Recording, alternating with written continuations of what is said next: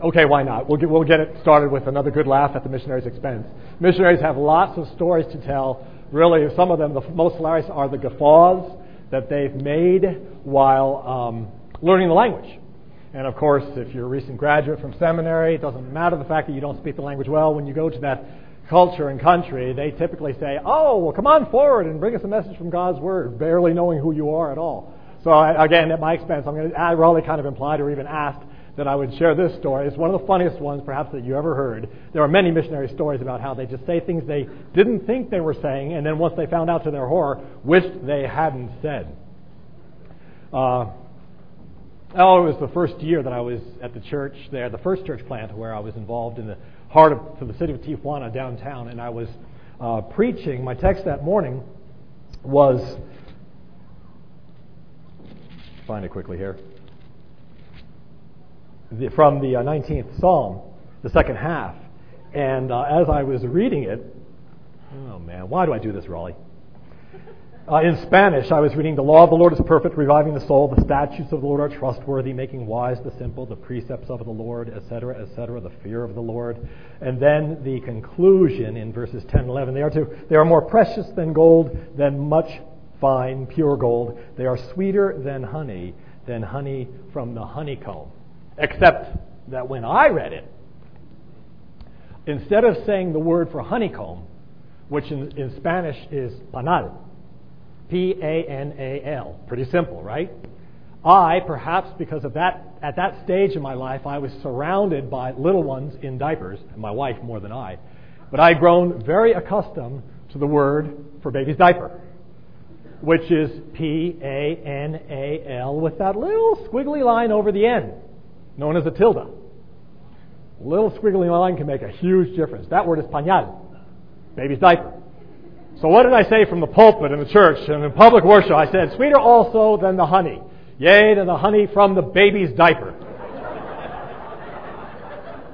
And a ruling elder in the back of the congregation who had also two little ones, both in diapers, lost control. And I, what did I say? What did I do? And I didn't know, but I did, you just kind of, turn red and keep on going. And after the service, he came up to me. I hope you get to meet him someday. Those of you on Team Baja who've been in past, Angel Pech. If Christy's out teaching, Angel Pech is the man. He came up to me and he said, Dave, "I don't know what comes out of the diapers in your house, but in my home, it ain't honey." I said, "Angel, what'd I say?" He said, "You said pañal, you meant to say panal, and I'm never going to let you forget it." Well, because I've told this story now, I suspect that there are more than one there is one more than one who will not let me forget it. Oh well. Missionary stories. That's my favorite. That's your favorite. There. Well, I'm glad that's over with. Dave, your real question must be, why did they name diapers something so close to honey? Yeah, right. Why couldn't they have made it easier on folks like myself? But I was going to tell another story because we were kind of poking fun, Alan and I, at Dave Thibault with his youthful zeal and enthusiasm, asking for that hymn, "Ooh, ooh, ooh," and Alan said, "Okay, I saw you can sit still now. We've selected your hymn." The hymn before that, many of you have had the experience where a certain song comes to your life and your environment at a certain time in your life, and it fits hand in glove, and you never forget. I think teenage girls are especially prone to this. Should I poke fun at them? Yeah, no, I won't. They've seen the young man of their dreams, and they hear a song which is now currently on the radio, and they will never forget the association of the song. Well, okay, sorry, I'll leave you girls alone. But something along those lines. Well, I remember the first time with my wife that we stumbled upon, we found hymn number 271. And we sang it for the first time, that wonderful and glorious introspection on why me, through the words of God's gifted poet Isaac Watts. But then, not just introspection, but then the triumphant glory. "Pity the nations, and then send thy victorious word abroad, to bring the stranger in, that with one voice and heart and soul that we would all sing Thy Redeeming Grace. And I kind of looked at Jane, and she looked at me, and boy, this is the most beautiful hymn we've ever heard. Little did we know, yesterday or the day before, it was now, this is the national anthem of the Orthodox Presbyterian Church. So we would go from place to place, go, ooh, has anyone ever heard how sweet and awful is the place? Yes, Dave, we've heard that song. We know that song, and we will sing it for your benefit. You know, so I should tease Dave Thibault with his excitement to sing songs such as this. We have considered heretofore the goal of Christ's mandate, Christ's commission, as is recorded in Matthew 28, the threefold goal that is recorded there. We considered yesterday morning. Making disciples, baptizing, and teaching to obey our Lord and our Savior. We have also considered the scope and the results of the Great Commission as it is recorded in Mark chapter 16. Now today we will look at the doctrinal content of the message of evangelism as we consider the heavenly mandate, God's, the Lord Jesus Christ's commission, as it's recorded in Luke the 24th chapter. So turn with me, if you will, either in your booklets. If anyone hasn't already, you can just count out the page. Thank you. 3-3. Page 33.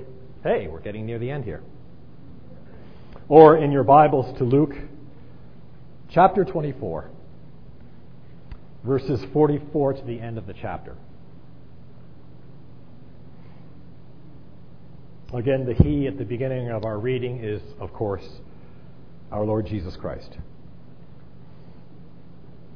He said to them, "This is what I told you while I was still with you. Everything must be fulfilled that is written about me in the law of Moses, the prophets, and the Psalms." Then he opened their minds so they could understand the Scriptures. He told them, "This is what is written. The Christ will suffer and rise from the dead on the third day, and repentance and forgiveness of sins will be preached in his name to all nations, beginning at Jerusalem. You are witnesses of these things.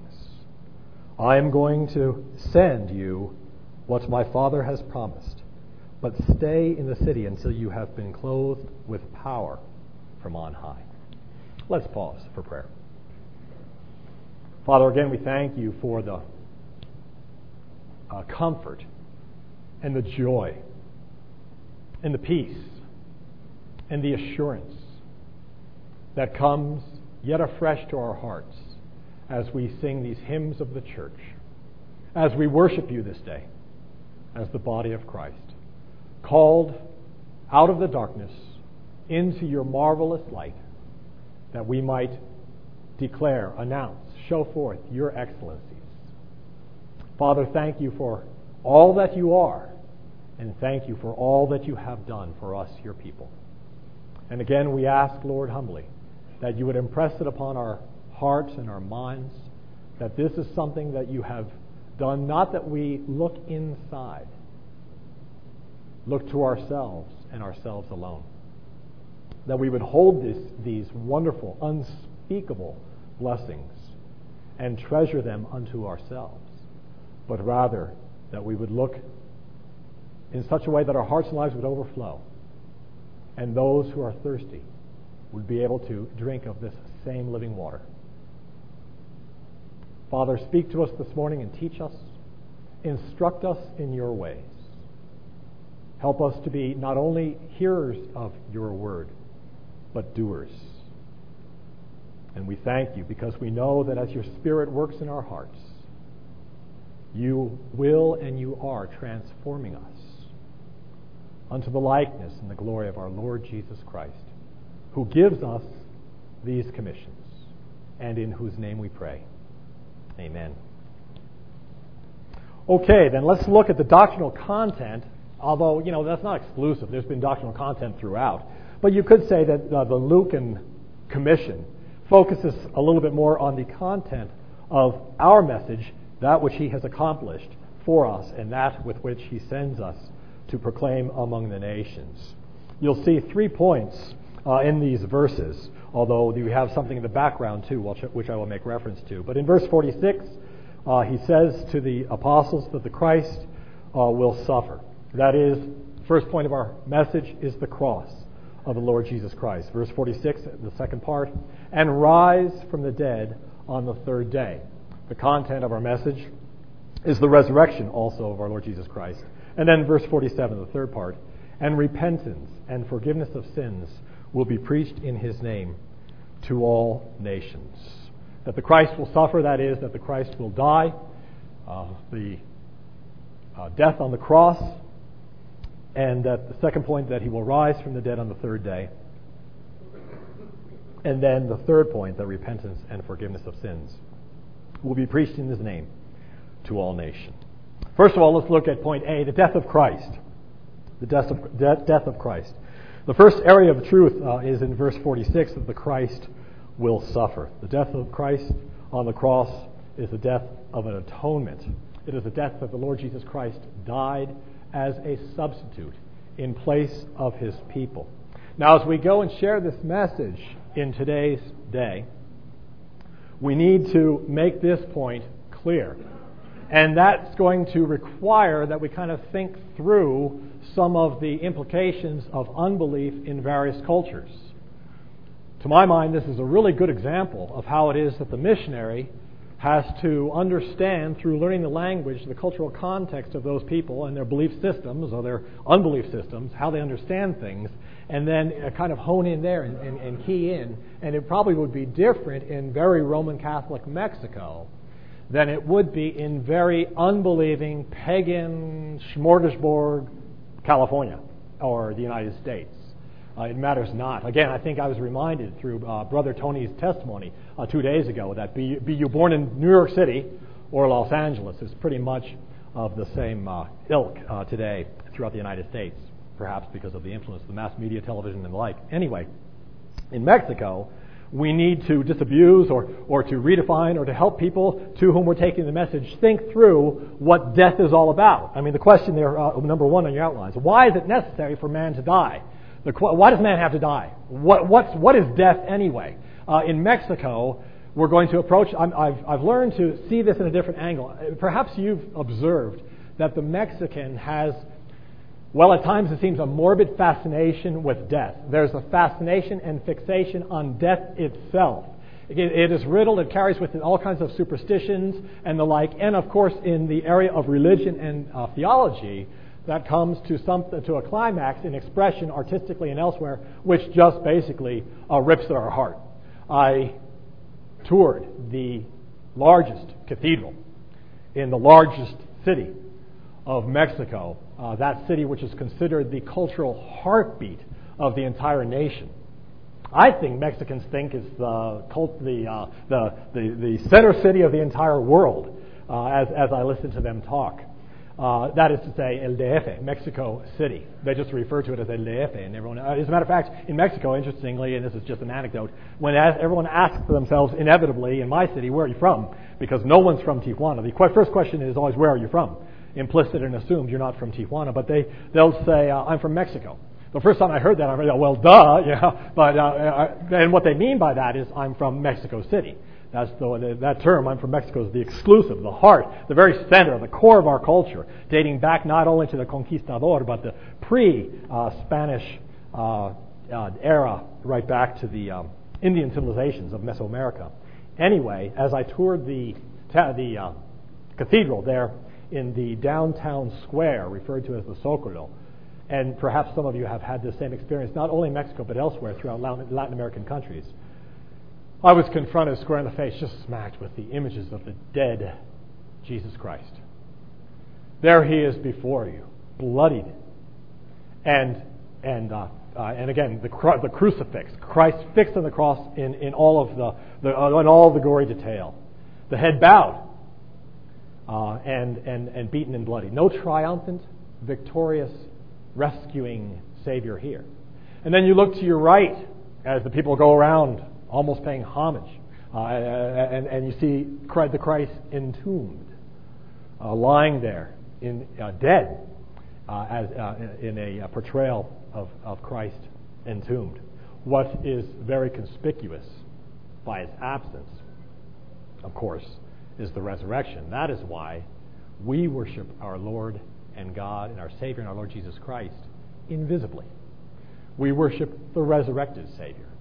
We do not worship according to images or likenesses. Our Lord, we do not seek him amongst the dead. Our Lord lives, and he ever lives to intercede. You see in the Mexican culture a fascination with death itself. And it really has nothing to do with the nature of that vicarious or substitutionary death that the Lord Jesus Christ willingly suffered in obedience to the will of the one who sent him. So we have to really think about that and hone in on that and address that issue in the Mexican context. But that's not so much what I think Americans would have to address. What I see and perceive in just on the shores, as it were, of America, we're still having access to American radio and the like.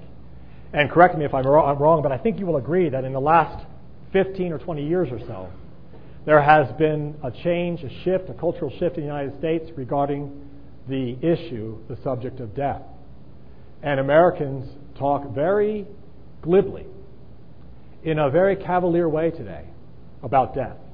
It seems to me that Americans are working very hard to fool themselves and to convince themselves that death is really no big deal. And perhaps this isn't new. Perhaps it's just public now. So we talk about you hear these almost cliches. Well, I think we just need to make peace with death and the fact that we're going to die. We hear of terms like death with dignity. And the one that I've heard most frequently in the secular world through the media recently, where some notorious figure has died, and maybe he's local enough that people who are on the radio would be going to the funeral service. But it's not going to be a funeral. Have you heard this again and again? We are not going to remember him in death. No, we are going to celebrate his life. Have you heard that? We're going to celebrate the life of our passing friend. We won't think about death. We'll think about his life. We'll think about life. And you know what it really is, dear friends? It is yet one more excuse and reason to party hardy, if you ask me. It's just one more reason to lift the beer glass or whatever and toast him in life. And we will just eat and we will drink. Perhaps if they would stop and think, they would be able to say, wait a second, what's going on here? For tomorrow we shall die. But they don't. They repress and suppress that knowledge. And Americans nowadays work very hard to fool themselves into thinking that death is natural. Everybody's going to do it. So we just have to make peace with the concept and go on living our lives such as they are. I said that maybe this really is a new phenomenon because I took a book off my shelf, written, and I don't know the year, but written quite a while ago. It's a three-volume set by the author John Brown. I remember having read this quite some time ago, and I thought, I should reread that for the purpose of our talk this morning. In answer to the question, why does man have to die, first of all? Before we look at the question, why did Christ have to die? Why does man have to die? Listen to his words and think about them in light of what you've seen and heard and will see and hear as you share your faith to your neighbor, to your loved one, to the person with whom you work or in whatever circumstance. John Brown writes this, "Death, in the nature of the case of men generally, is often termed their debt to nature." That's exactly what we hear today. It's just our debt to nature. "The thought is not an accurate one. Man, the creature of God, originally owed no such debt to nature. His nature bade him live, not die. It is the debt which death is not the debt that man, the creature, owes to nature. It is the debt which man, the sinner, owes to justice.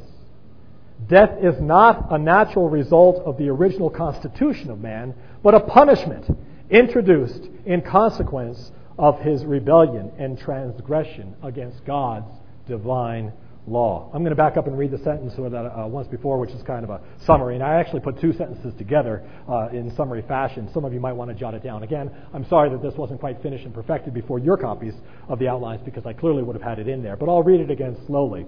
"Death is not the debt that man, the creature, owes to nature. Death is not the debt that man, the creature, owes to nature.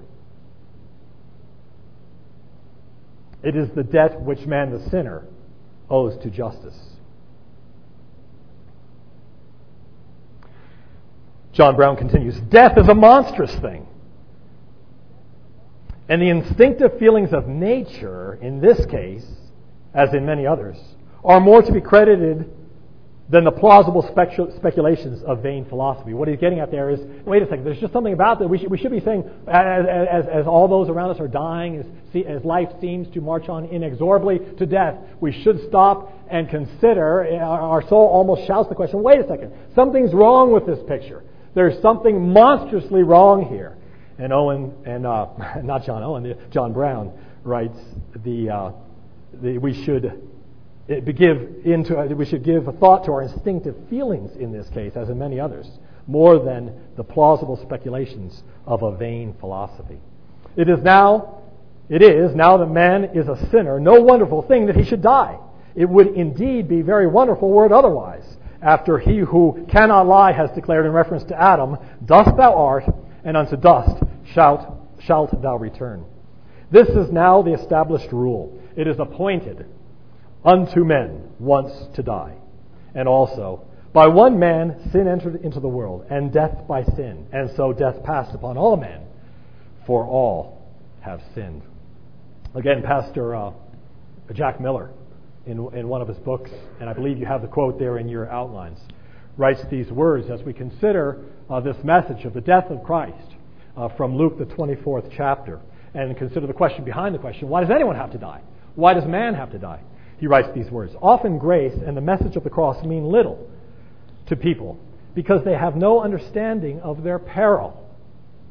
God is seen as a genial Santa Claus who has no wrath toward sin. And they see themselves as basically good people who pretty much deserve heaven. To tell them Jesus died for you sounds nice and comforting, but really, why did he go to all the trouble? Luther pointed out that we need to impress upon people the law of God in order to make them ready for the message of Christ's atoning and substitutionary death. Luther wrote this, the law must be laid upon those that are to be justified, I think perhaps writing from his own experience. The law must be laid upon those that are to be justified, that they may be locked in the prison thereof, until the righteousness of faith should come, that when they are cast down and humbled by the law, they should fly to Christ. The Lord humbles them, but not to their destruction, but to their salvation. For God wounds that he may heal again. He kills that he may again bring to life. First thing that we need to get the people in our respective cultures to see is God's answer to the question, why is it necessary for man to die? Why is it necessary for you to die? Why is it necessary for any of us to die? And then, having established that, why was it necessary for Christ to die? This is written, the Christ will suffer. Why was this necessary? James Denny, in his volume, The Death of Christ, and I believe that you have this also copied in your outlines. Very, very interesting quote here. A man is sitting on a pier fishing on a calm, sunny day. Suddenly, another man comes running down the pier, dives into the water, and drowns. Having witnessed this, I explained to the fisherman, this man died for you. The fisherman, however, has great trouble understanding why the man needed to die for him. After all, he was in no danger that he could see. He was sitting on a dock on a sunny afternoon, casting his fishing pole in the water. You see, we need to bring the two together, and we bring those two together when we first show the man the sinner, man the son of Adam, man in his sinful state and condition, why it is that he is in very grave danger. Again, then we can see how it is that it was necessary for Christ to suffer. And again, a couple of chapters later in the work by John Brown on the death of Christ. Our Lord was a man, but no ordinary man. One who always did the things that pleased the Father, who delighted to do his will, who found the doing it his meat and drink. One completely free from error, completely free from guilt, completely free from depravity. All whose thoughts and feelings and volitions were in perfect accordance with the mind and the will of God. How did he come to be numbered among the transgressors so as to die? How was it that death dared to lay its sacrilegious hand on the Holy One? How is it that he who alone deserved eternal life received not the life which is the reward of obedience, but the death which is the wages of sin? There can be no doubt that the death of our Lord was a punishment.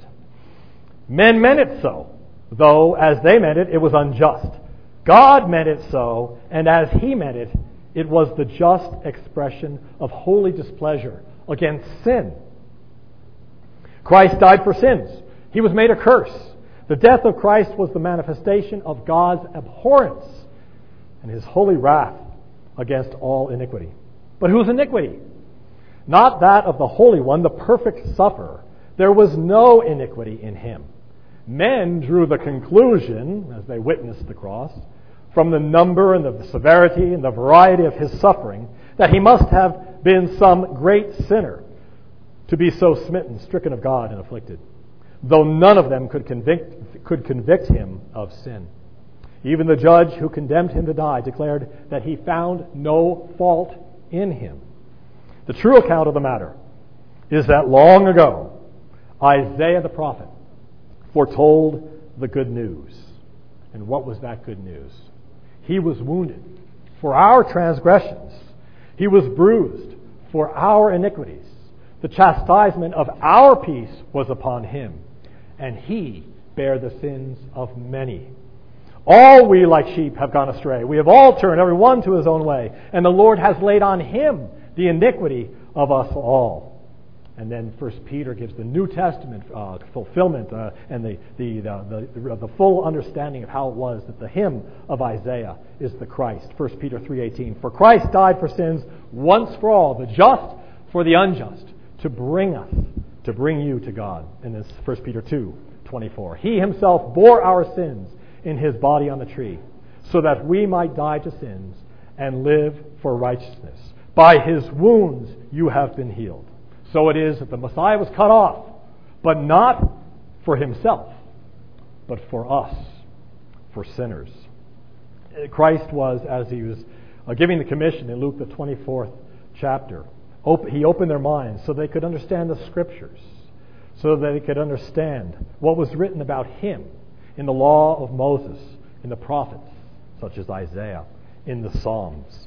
And first we need to make sure that we bring the message of the death of the Lord Jesus Christ to our hearers. Just leaving my notes here for a bit, we need to get to that point as soon as possible, as it were, in our evangelism, especially in times where and I'll be speaking about this more tomorrow morning, and I don't want to get too far ahead of myself, but in times where it seems that, humanly speaking, we are meeting this person, you can tell there's some special occasion here. The person really is interested in what it is we're saying. You've had those experiences. There's a special attention that I don't often see. He, she, this happened to me yesterday. I'll tell you a little bit more about it tomorrow. Is saying something or asking something that shows, in this case a she, that she really is asking the question, and then the question behind the question. We need to get to the content of the death of the Lord Jesus Christ as quickly as possible, and not just leave it in a more superficial appreciation of Christianity and religion, which is what I get all the time, especially in the context of diaconal ministries. Well, that's nice. That's nice. That's really a nice thing that you're doing. And I guess that's true. I mean, it is a nice thing. But that's not the point of what diaconal ministries are all about. The second point on your outline, the resurrection of Christ.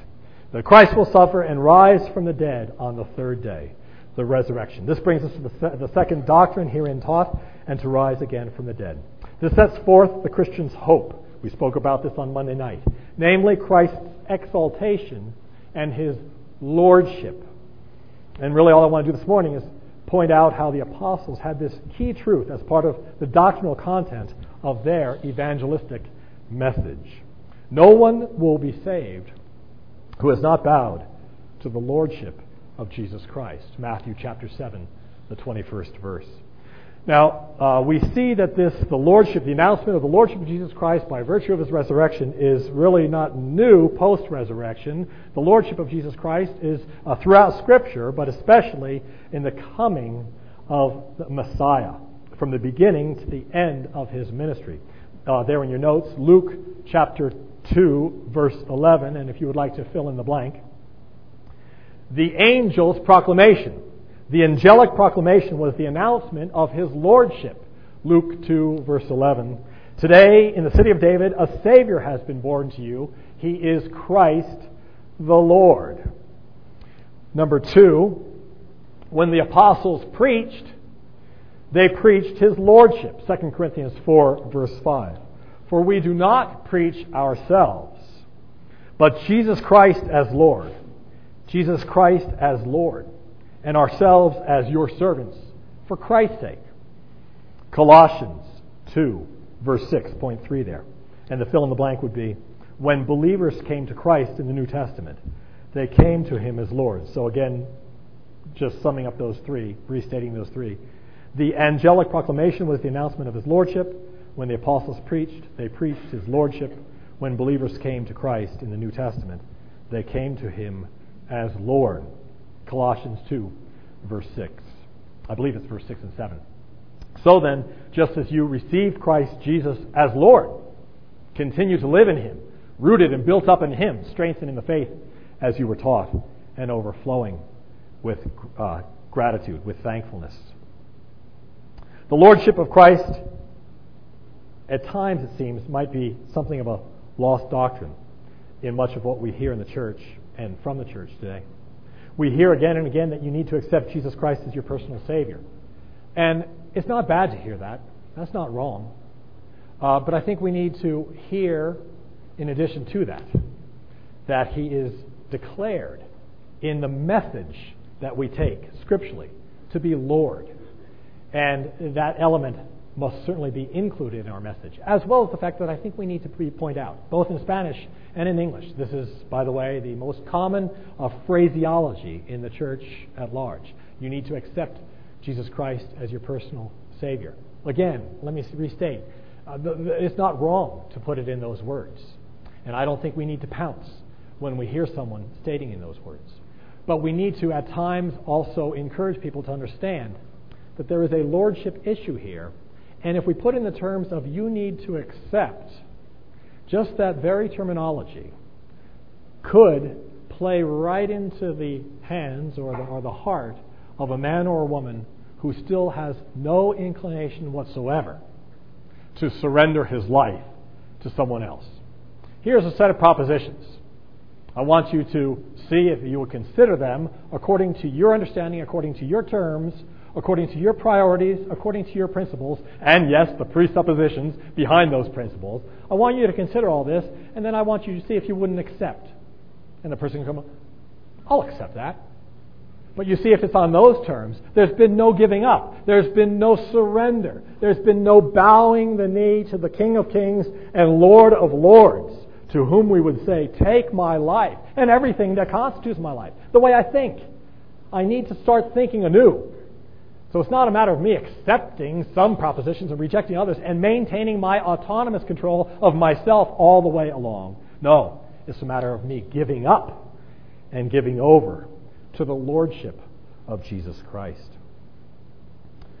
Romans 10:9 is what we need to hear, perhaps coupled with what we so often hear. You need to accept Jesus Christ as your personal Savior. Yes. But also at the same time, we need to hear that if you confess with your mouth Jesus is Lord and believe in your heart that God raised him from the dead, you will be saved. Of course, you can almost guess that I would have included a quote from Charles Spurgeon at this point, and there you have it recounted in your outlines from Charles Haddon Spurgeon. Listen to these strong words. If the professed convert distinctly and deliberately declares. Now, I'm going to reread those words because as I've been going over this material, I think that needs to be restated, and that's the if. The if has to be heard before I read on. If the professed convert distinctly and deliberately declares that he knows the Lord's will, but does not mean to attend to it. So that's a very important qualification. Let's not read over that and just hear his conclusion. The conclusion is, you are not to pamper his presumptions, but it is your duty to assure him that he is not saved. Do not suppose that the gospel is magnified or God glorified by going to the worldlings and telling them that they may be saved at this moment by simply accepting Christ as their Savior, while they are wedded to their idols and their hearts are still in love with sin. If I do so, says Spurgeon, if I do so, I tell them a lie, pervert the gospel, insult Christ, and turn the grace of God into lasciviousness. Perhaps a word we don't use in English anymore, but what that means basically is giving over to self-indulgence. Your heart wedded to idols and idolatry. Lasciviousness, you want a definition? A Webster definition? Well, no, Webster did it much better than I. It's the lifestyle of Southern California.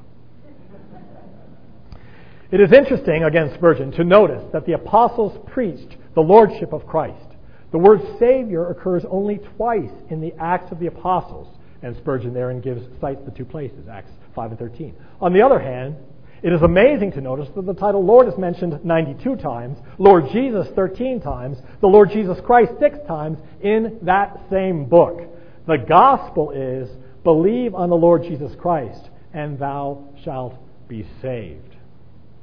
Philippians 2, verses 9 to 11. That well-known and wonderful text, which teaches us, wherein God's Word teaches us, not only the wonderful saving grace of our Lord Jesus Christ in His state of humiliation, but also that great and victorious Lord in His state of exaltation. He has received that name which is above every other name, that name at which every knee shall bow, and every tongue confess that Jesus Christ is Lord, to the glory of God the Father. Sooner or later, all will acknowledge the lordship of Christ. And C, the third, repentance and forgiveness of sins. That repentance and forgiveness of sins, verse 47 of our text, will be preached in His name to all nations. We have in this the preaching of repentance, first of all, our Lord's example throughout the Gospels. Repentance was the Lord Jesus Christ's first and last subject. Early in His ministry, He called for repentance. Matthew 4, verse 17. From that time, Jesus began to preach and to say, repent, for the kingdom of heaven is at hand. And you have the Mark account. It even kind of strikes you sooner in the account by Mark. Mark writes that when John the Baptist had been thrown into prison, Jesus went to Galilee, and Mark 1:14 says that He preached the gospel, saying, the time has come, the kingdom of God is near, repent and believe the good news.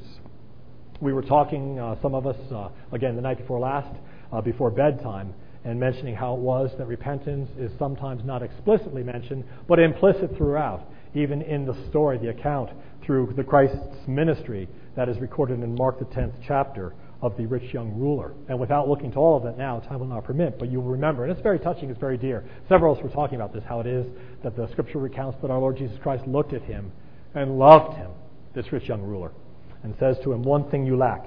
Go, sell everything you have, and give it to the poor, and you will have treasure in heaven. Then come follow me.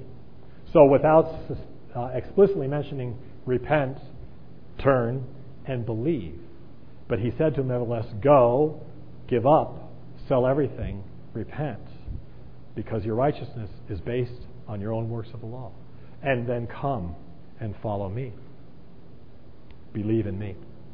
And then the last word here in Luke 24, repentance and forgiveness of sins will be preached in His name to all nations. So we have our Lord's example. We also have the apostles' faithful obedience. And I might be a little bit selective here because there are so many examples. But through the preaching of the apostles throughout the book of Acts, 3:19, repent then and turn to God so that your sins may be wiped out and at times of refreshing might come from the Lord. You remember I was referring to that from the man I met in line at Costco who had that delicious-looking double-layer, double chocolate cake. Times of refreshing may come from the Lord. Repent. Turn to God. Repent and believe that your sins may be wiped out, that times of refreshing might come. Acts 20, verses 20 and 21. You know that I have not hesitated to preach anything that would be helpful to you, but have taught you publicly and from house to house. I have declared to both Jews and Greeks that they must turn to God in repentance and have faith in our Lord Jesus. Acts chapter 26, the verses there written. Paul, now on trial. So then, King Agrippa, I was not disobedient to the vision from heaven, first to those in Damascus, then to those in Jerusalem and all Judea, and to the Gentiles also. I preached that they should repent and turn to God and prove their repentance by their deeds. Now, just a little note in your notes, and an important one. The Scriptures teach that the author of repentance, the giver of this marvelous grace, the true author of repentance, is the Lord and the Lord alone. It's God operating by the truth impressed upon the Holy Spirit renewed heart. He sends the Holy Spirit to work in the heart to make it ready for the message of His Word. And then God graciously grants repentance. This is what the Bible teaches. Acts chapter 5, verse 31. God exalted Him, Jesus, to His own right hand as Prince and Savior, that He might give repentance and forgiveness of sins to Israel. And then chapter 11, verse 18. But when they heard this, they had no further objections and praised God, saying, So then, God has granted even the Gentiles repentance unto life. Now, how does He do this? How is it then that, well, I've already made allusion to it. He sends His Spirit, and the Spirit works in the heart, and it prepares the heart that it might receive the Word. The instrument that He uses is the Word of God. The means used is the Word of God. And then in parentheses I have there in your outlines, and many other displays of God's truth, the truth of the Word of God, biblical counsel, deeds of mercy, love to our enemies. I'm going to leave my notes here just to... flesh that out a little bit with regard to biblical counseling. The model that has been a real blessing to me in my own life, first of all, my life as a single Christian guy, and in my life as a husband, where that's the first time you really grow in sanctification, isn't it, when you get married? And then my life as a father, and then you really grow again when you become a dad, has been blessed and instructed and changed radically by the biblical counseling which we have received, which has come to the Presbyterian Church through the ministry of Jay Adams and others, George Scipione. I have said before, and I might as well say this for the tape and publicly, that there has been no other single thing in my own personal life which has so helped me to grow than to understand the dynamic of growth in grace, which tells me that I need to put off the old man and the deeds of the flesh. I need to mortify those deeds. I need to habitually learn the new habit of once having been by the Holy Spirit brought to the point where I identify this as not just a sin, but a sinful pattern. I need to put off that man, and I need to put on the new man in Jesus Christ, so that I would then be, as Adam says, you have to dehabituate and you have to rehabituate.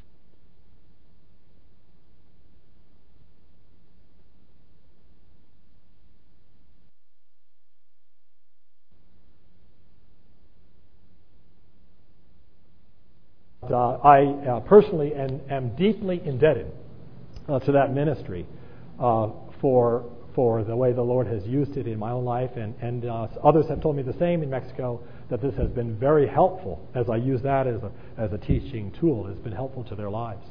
But I want to give a personal example of how it is. Oh, but anyway, Adams talks about counseling the unbeliever.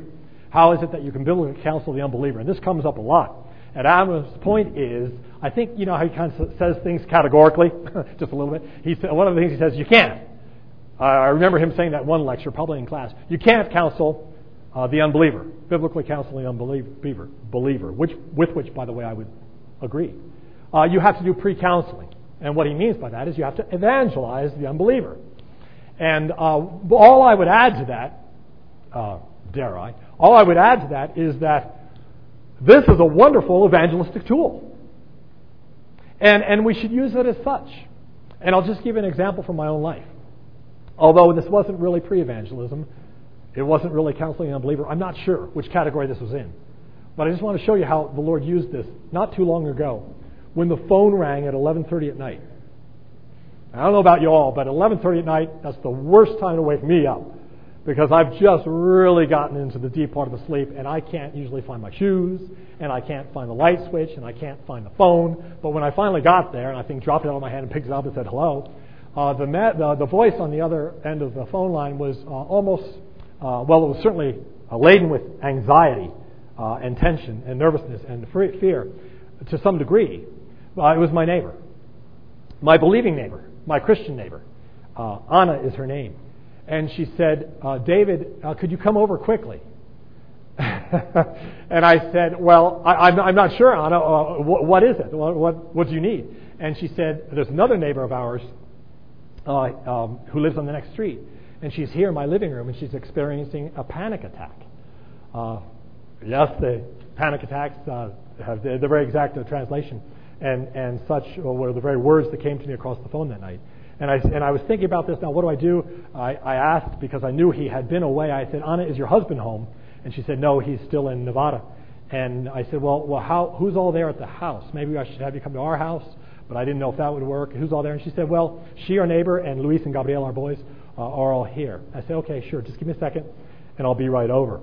And as I went over, I found this lady. Her name is Lourdes. And she was indeed distraught and nervous and upset. And I just started to think and pray with my eyes open, Lord, help me to counsel in your word. And I asked her the simple question. This is why I'm not sure if it was pre-evangelism counseling of the unbeliever or if I was just bringing God's word to a person in a different state. I'm really not sure to this day. But I asked her the question, Lourdes, are you a Christian? She said, yes, I am. I said, you're a Christian. Well, what does that mean, Lourdes, that you're a Christian?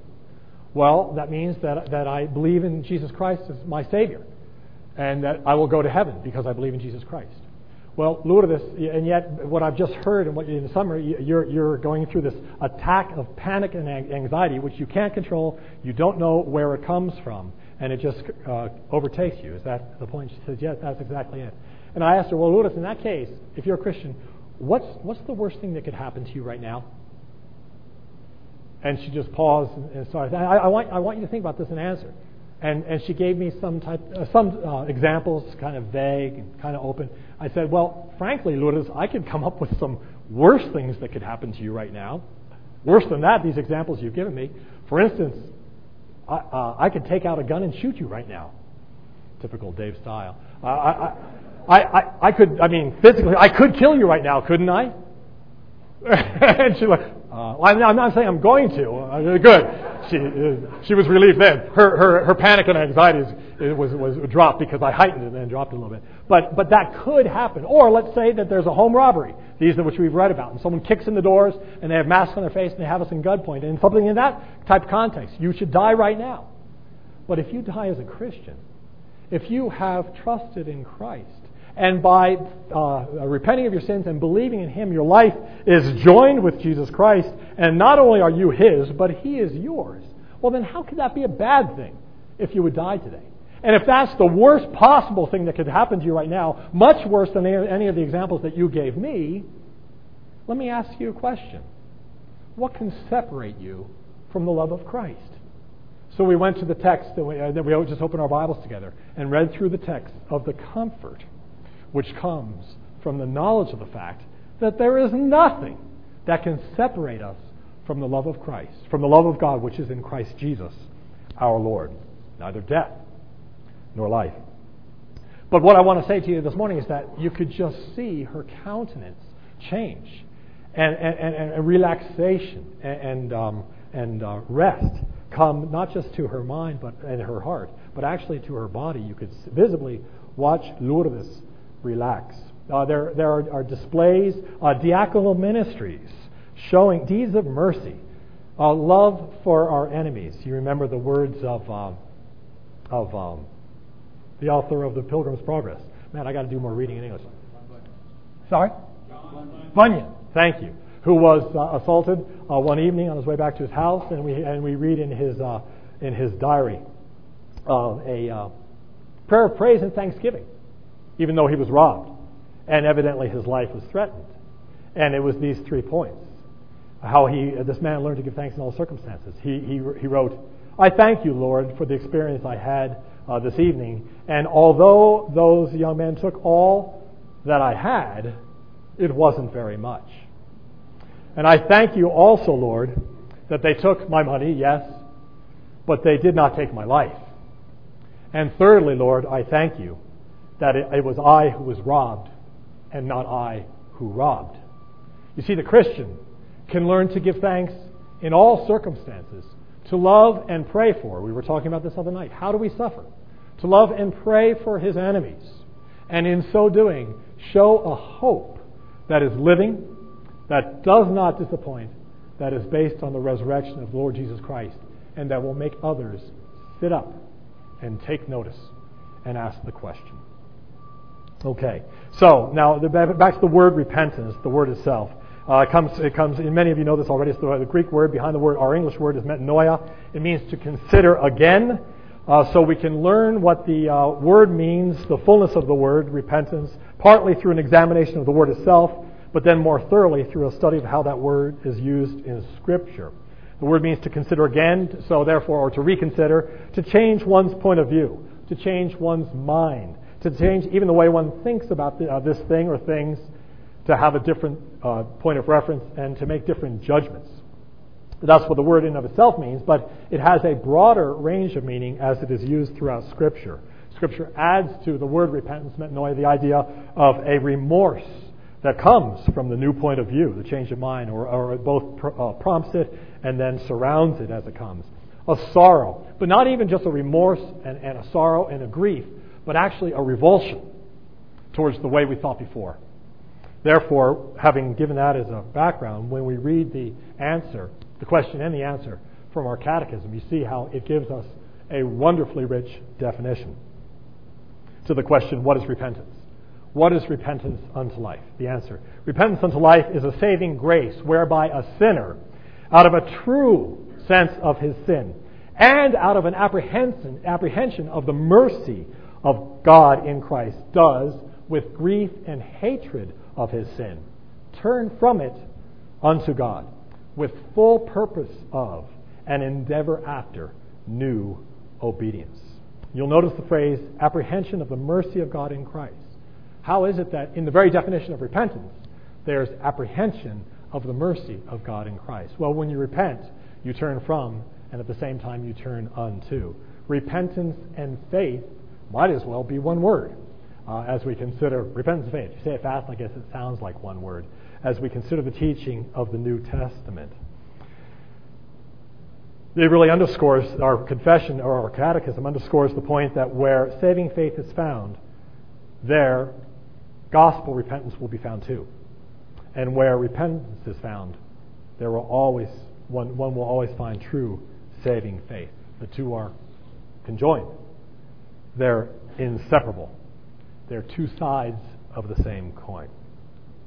So, the Lord told the apostles these three things. The Christ will suffer and rise from the dead on the third day, and repentance and forgiveness of sins will be preached in his name to all nations. Bill, I forget. Can you tell me where we are in time? Is when we conclude? Let me just, and I won't have time to look at it then. Let's just quickly turn our Bibles to Acts, the second chapter, in conclusion. And we'll see how it is that most victorious first sermon recorded in the book of Acts, the sermon of Peter, brings to expression these very 3 points. Acts chapter 2, verses 22 to 38. 22, I'm going to jump ahead a little bit, but I just wanted us to point out how it is that Peter started, and after a preface or a type remark wherein he answered the accusation, these men are not drunk as you have supposed, he answers the criticism, and rather says what it is not, and then also includes what is happening here in accordance with the prophetic word through the prophet Joel. Then he launches into the substance of his sermon. So in a sense, he really gets to the beginning of his sermon in verse 22. And notice, after he addresses them, men of Israel, listen to this with that introductory remark, a call to attention. What is the very first word of Peter's sermon? The first sermon we have recorded of the apostles in the Acts of the Apostles. Jesus of Nazareth. And he goes on from there. So in conclusion, as we share Christ with our neighbors, as we preach Christ to the nations, we must sure that the first word, the middle word, the last word is the Lord Jesus Christ. Bring the conversation as quickly as possible to the cross, to the crucifixion, to the death, as a substitute of the Lord Jesus Christ. Verse 22,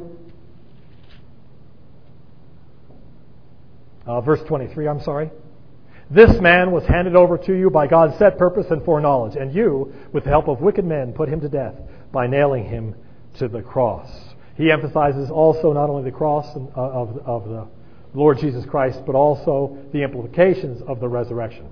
That Christ was raised, but also that he's exalted to a throne and his lordship. Verse 24, but God raised him from the dead, freeing him from the agony of death, because it was impossible for death to keep its hold on him. And he shows how this was in accordance of the Scriptures. He's using the very pattern, the very model of the content of our evangelism that the Lord entrusted, as it were, through the commission in Luke chapter 24 to Peter and the others. So Peter brings in the cross and the crucifixion. He emphasizes the resurrection. And in point 3 there, Peter concludes with what is required of man. Verse 38, Peter replied, well, the Holy Spirit blessed his words. Verse 27, the people heard this, and they were cut to the heart, and said Peter and the other apostles, brothers, what shall we do? And verse 38, Peter replied, repent and be baptized, every one of you, in the name of Jesus Christ, so that your sins may be forgiven, and you will receive the gift of the Holy Spirit. And again, all of this was there in the Lord's instruction to the apostles in Luke chapter 24. Let's break, if that's okay, and then we can take some questions at the beginning of our next session.